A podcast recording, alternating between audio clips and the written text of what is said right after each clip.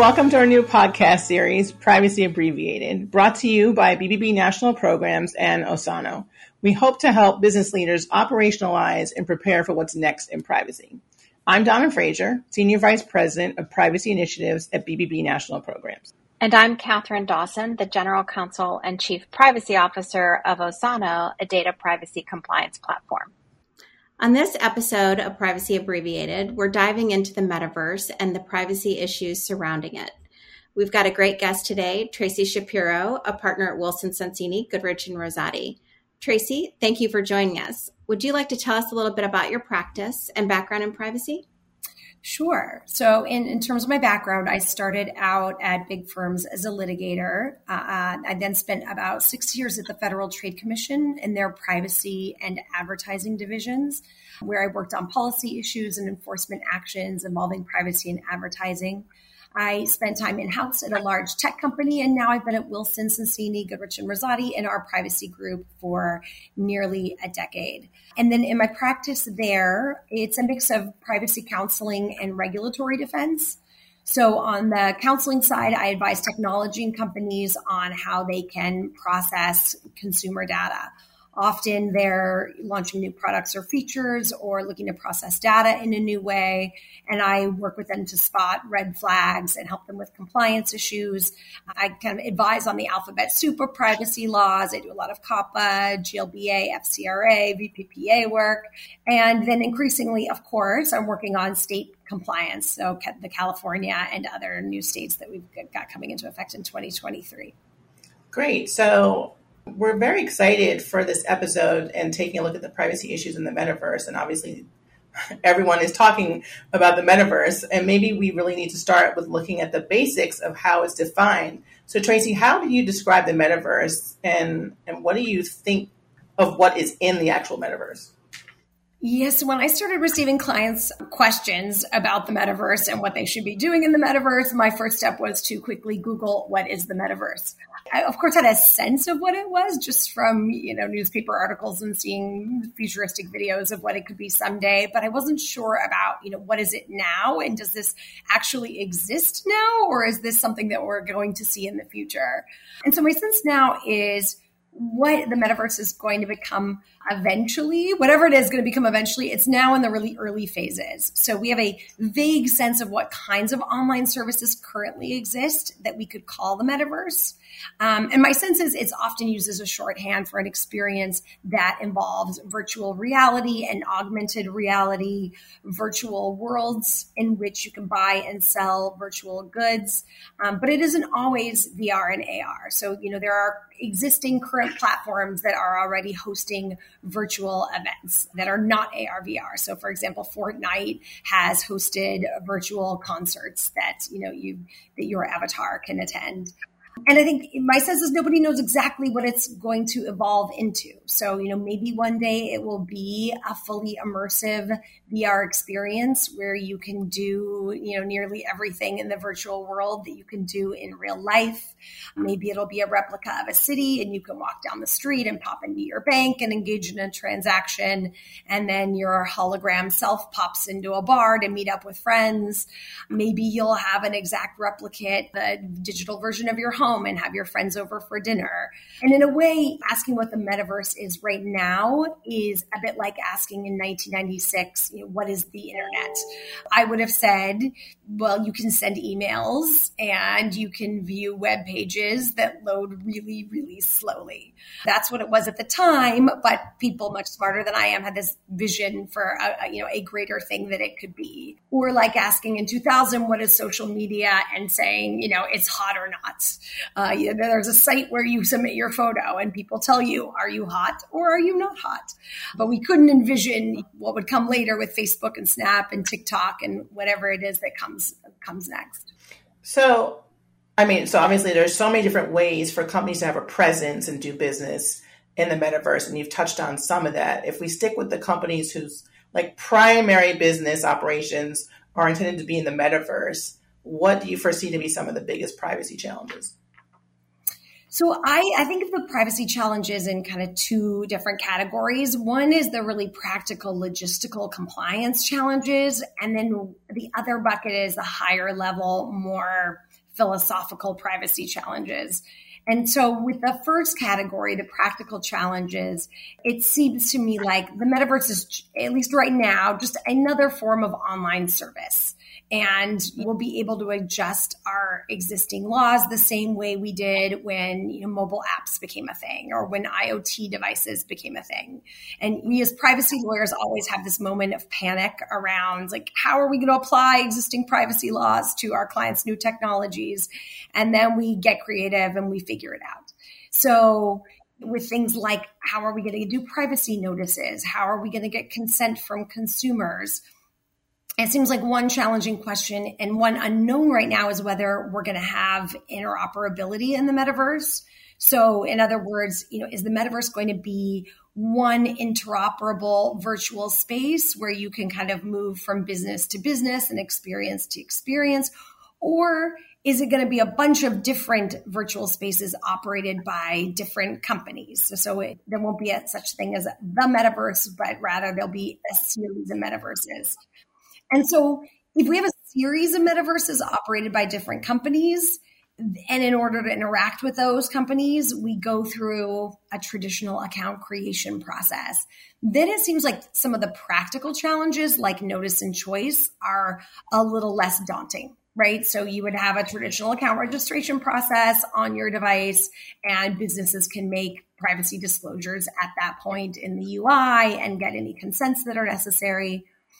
But if, on the other hand, there's sort of one interoperable metaverse and I walk around from experience to experience, then it seems like the practical challenges might be a lot more challenging.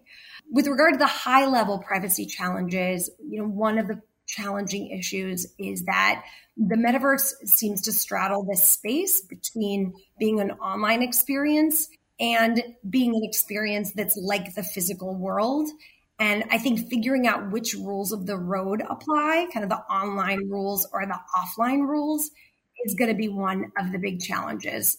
So, for example, look at location tracking. So, we have certain privacy laws and industry, industry standards that apply to the collection of an individual's precise geolocation information. I think with the metaverse, there'll be this question of, you know, is location tracking in the metaverse is that is that a person's precise geolocation information or is that more like information that shows you visited a certain website so you know let's say it's the year 2045 and i virtually go to the bank. I have a virtual doctor's visit. I swing by a political rally and hit up a pilates class.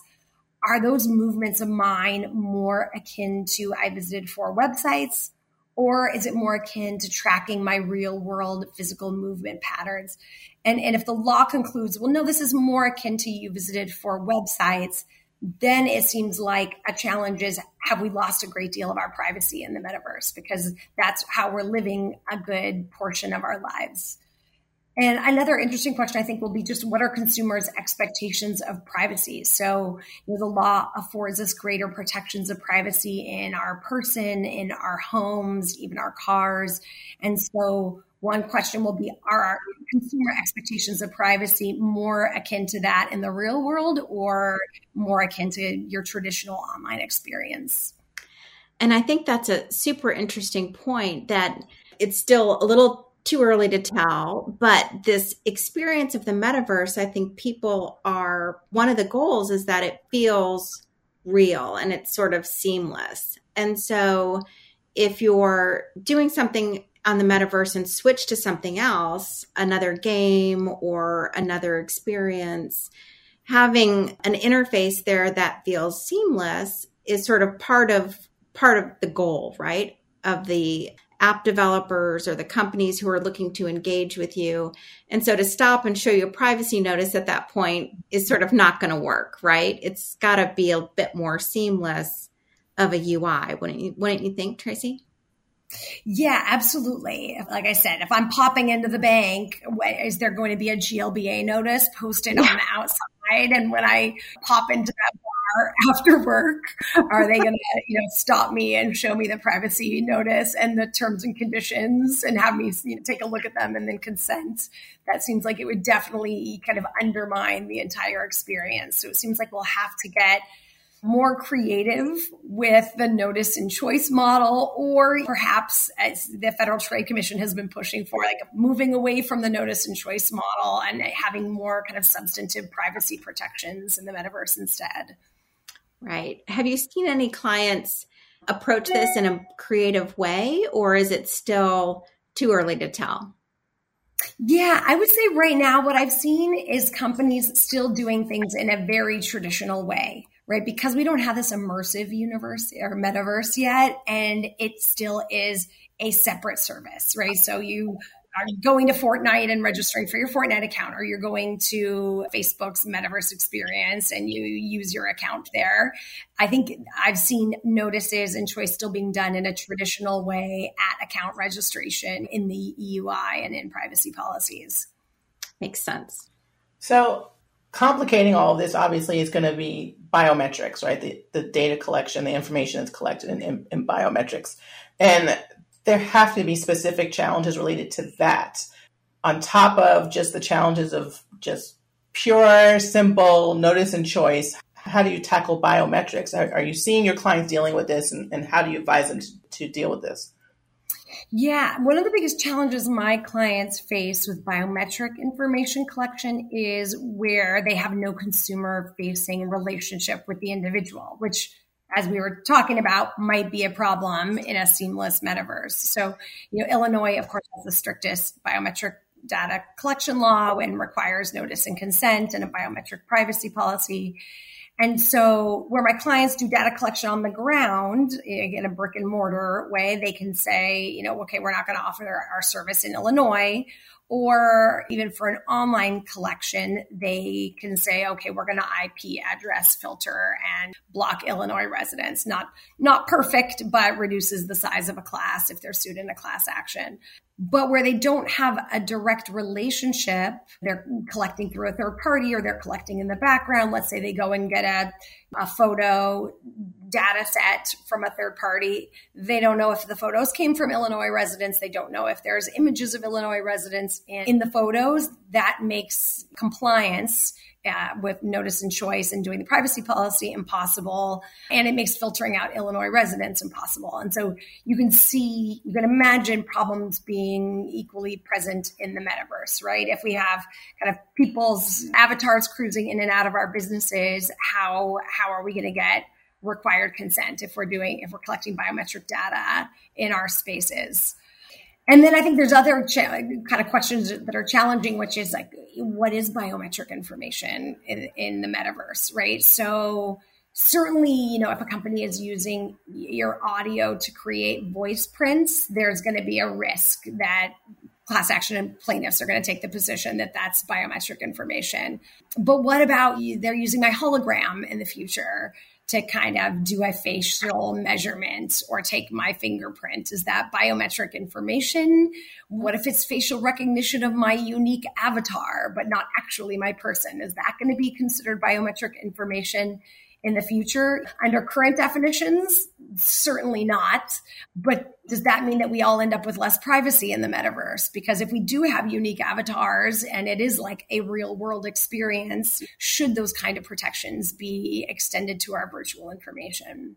It's just so many interesting challenges to sort of dive into and yet to be solved. But on the issue of biometric, for example, what will be considered biometric information i think is such a fascinating question. So for for example your hand movements or like keystrokes might those patterns your body body patterns i think that's a really interesting area where we're going to have to see just sort of how it evolves and whether or not that turns into that falls within the definition of sensitive information yeah, and maybe you know maybe legislatures end up expanding the definitions, right? If if courts conclude no, this doesn't qualify under these definitions that are in existing laws, maybe to expand privacy protections in the metaverse, legislatures say, okay, the world has changed and it's not about our real faces and our real fingerprints anymore, you know, only. And so we need to have kind of expanded concepts of biometric information. And particularly challenging, I think, will be how companies handle children and children's information. So they're early adopters of new technology, uh, including metaverse. businesses and opportunities. And so, are there particular what particular challenges should companies be aware of when they're when they're thinking through? Okay, I it, children will likely use my product or service in the metaverse. What? How should I be prepared to handle that type of consumer? Yeah, you know, as long as the metaverse looks like it does now, where we've got these separate experiences, then it seems to me notice and consent for, say, COPPA compliance can be done in the traditional way during account creation. So, child, go get your parent. They need to consent and affect a credit card transaction or provide their email and we'll do an email plus consent mechanism. But if we do evolve to this more unified world and kids are existing and running around in this world, which sounds like, as an aside, what is happening. I don't know if any of you read um, Kashmir Hill's article from this weekend in the New York Times, but she decided to spend a weekend in the metaverse. And that was her experience often was she'd walk up and start chatting with somebody who their avatar sort of looks like an adult. And then the voice would quickly reveal that they're a child and it would be an 11 year old who has borrowed their parents' headset and has ventured out into the metaverse. And so, how is that going to play out? If we've got these kind of kids walking in and out of our experience, do we block everybody at the door and do an age gate and say you've got to go get your virtual parent with their credit card or provide your parent's email address and wait patiently to come in until your parent consents? Does some new company come up with a new consent mechanism specific to the metaverse and submit that to the FTC safe harbor program? All of that seems like a very negative consumer experience, as you mentioned, Catherine. You know, I've got two teenage daughters and they do a lot of stuff online. I can count on one hand the number of times I've been requested to give parental consent. Kids are just good at getting around it. but I think companies might have more of an indication that the user is a kid based on the behaviors that they're doing or biometrics for example i think you know there it might be harder for companies to say we had no reason to think that was a child Yes, certainly the same rules of the road that apply now online will apply when businesses are operating in the metaverse. So if a business in the metaverse has a space that is directed to kids under the COPPA test, then FTC and the state attorneys general are going to say that when a child, you know, enters your space and you start collecting their personal information, you're going to need to assume that they are a child and you're going to need to comply with COPPA. Or, you know, even if you are a general audience space, if you obtain actual knowledge that individual as a child, then COPPA will apply. And so, you know, now online, you usually obtain actual knowledge because you're collecting a birth date. But an online service can also obtain actual knowledge because in a comment they post, I'm in the fifth grade and I love this online service. And, and so in the metaverse, you can imagine all kinds of new ways that you might be obtaining actual knowledge. Like to your point, Catherine, through their voice. If you are doing any kind of detection through voice prints to ascertain a user's age, the FTC is going to say, now you've got actual knowledge and you need to comply with COPPA. And then I think there are some other kind of in other interesting issues involving kids. One would be online purchases. So the FTC has brought actions against companies like Apple and Amazon for allegedly not implementing adequate controls to prevent kids from making unauthorized purchases within apps. And I would not be surprised if regulators look at similar issues in the metaverse. So if you know if kids can just roam freely, walk into virtual stores, and make online purchases that end up on their parents' bills. You know, are the companies in the metaverse responsible for that? Is the kind of the operator of the metaverse responsible for that? And I think this really kind of relates back to the point that there is sort of a blurring of the physical world and the online world with the metaverse. So if kids make a bunch of unauthorized purchases, is that more like if a parent gives their child a credit card and says go shopping you know regulators don't seem to get too involved there if your kid buy th- buys things that you didn't want them to. It's like well you gave your kid your credit card and set them loose in the mall. That's what you expect. Right. Um, or it's going to be more like the child online where you give them your phone and an app and they make an excessive amount of in-app purchases where regulators did get involved Another issue with kids is, I think, online content moderation. I was just going to say it opens up a whole new, a whole new moderation discussion.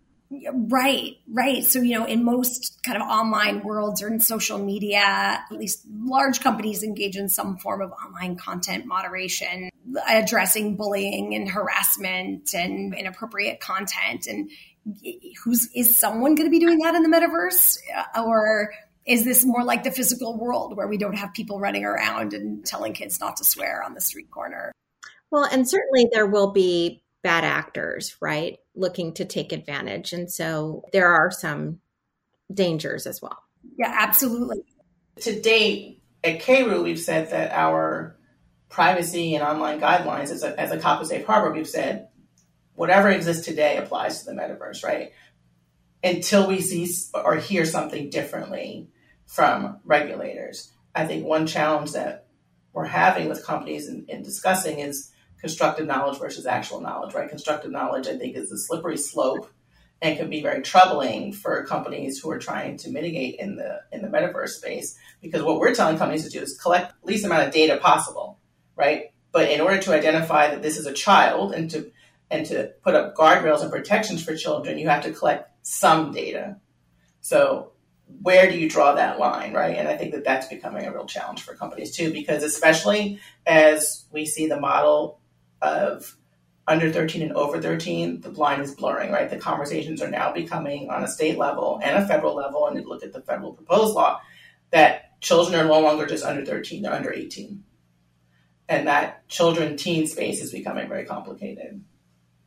Yeah, and and on that topic of you, we typically try to collect as little as possible. I think there's also this question of what happens when California's new children's age appropriate design code right. comes into effect, which is applies to all children under the age of 18, you know, speaking of the age limits going up, right? So, mm-hmm. under that law, if it isn't found to be unconstitutional before 2024, businesses need to take steps to, the, well, one, they need to take steps to ascertain who's a kid and who's not a kid. So, to your point, now they're going to have to start kind of collecting information they didn't have to collect in the past to make a determination as to who are kids. And then once they know who's a kid, they have to make efforts to not expose them to harmful content or behavior. And so, how do you possibly do that in the metaverse if it becomes a virtual representation of the world? Like, can you imagine a law that said minors under 18 need to be shielded from any harmful harmful content when they're out existing in you know real life?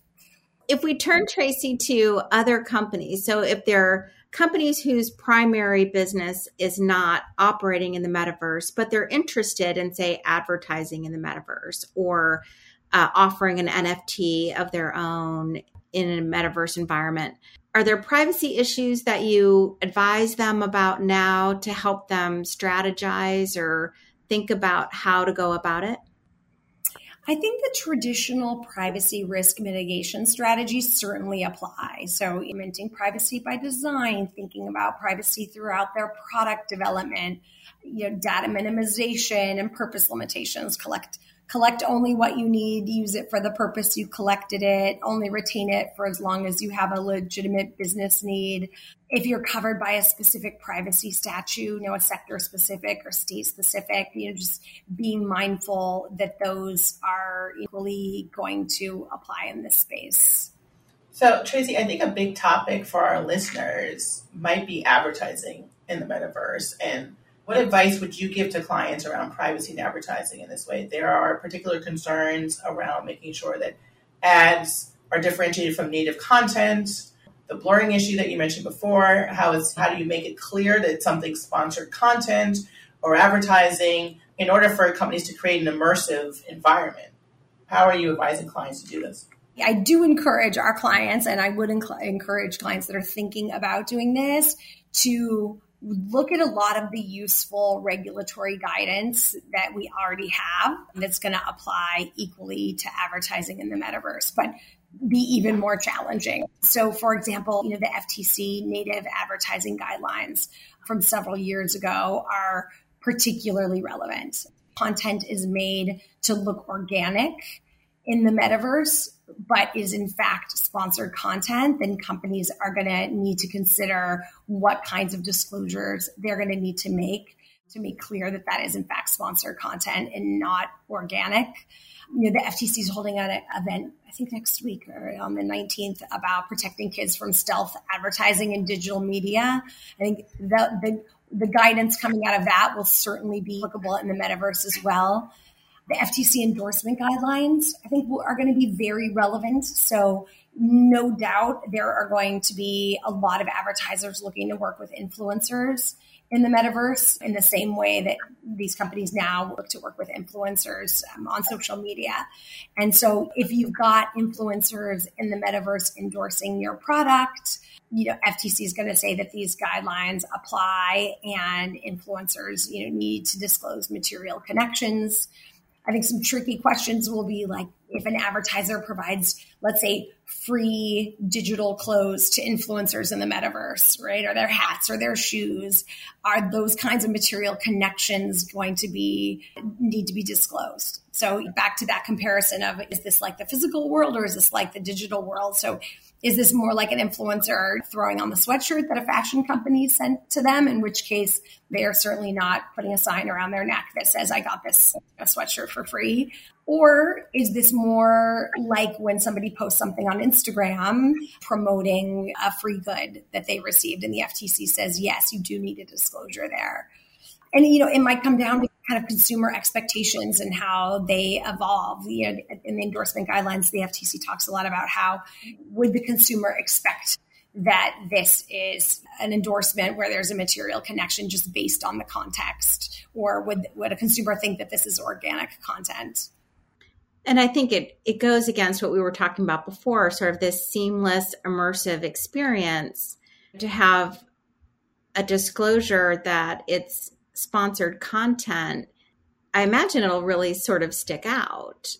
I mean, if you do it properly, has has the FTC given any sort of concrete examples or guidance? I mean, other than you've got to make it clear, how how do companies do that realistically? Like if an influencer's avatar is walking around with a Pepsi and that's sponsored content, how do companies clarify that content is sponsored?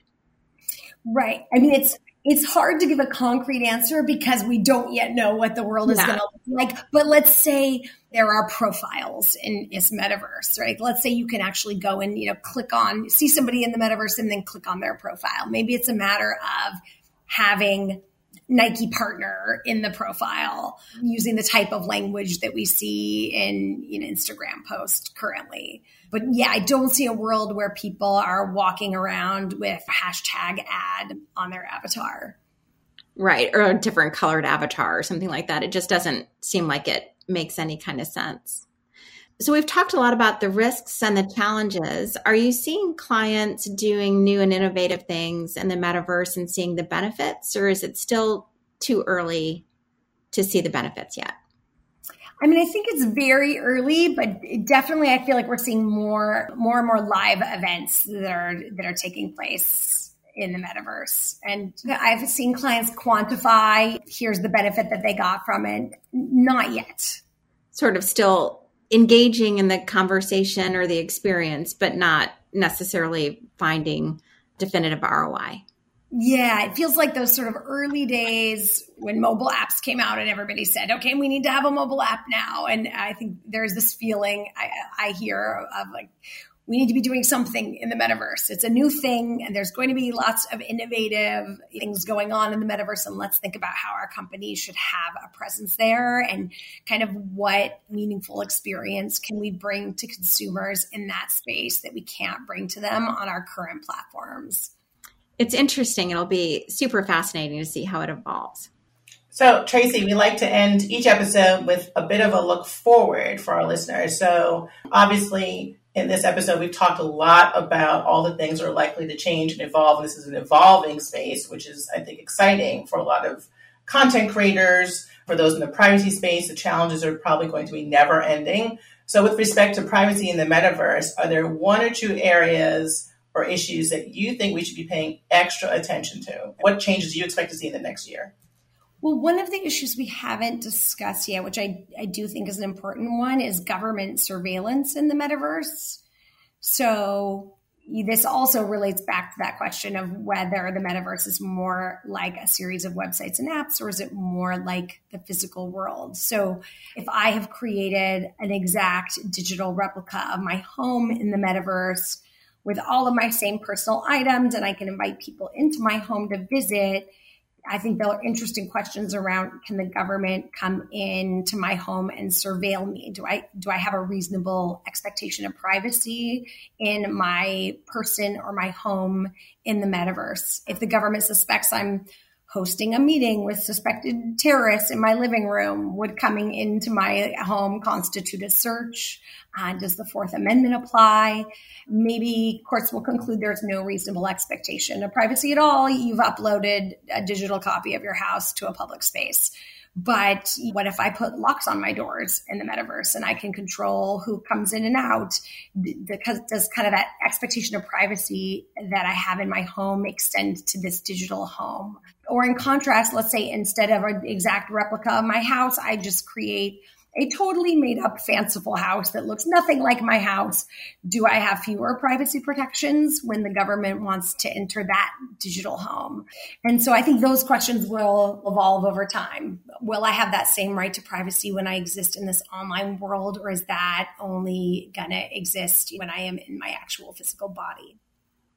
super interesting stuff. I think the government surveillance topic is is certainly one that'll warrant a lot of discussion. Well, Tracy, thank you so much for joining us today. We truly appreciate your time and your expertise on the issue. It'll be fascinating to see how it evolves. Thank you very much for having me. Thank you so much. Thank you so much for listening. Leave us a review and let us know what you'd like to hear about next on Privacy Abbreviated.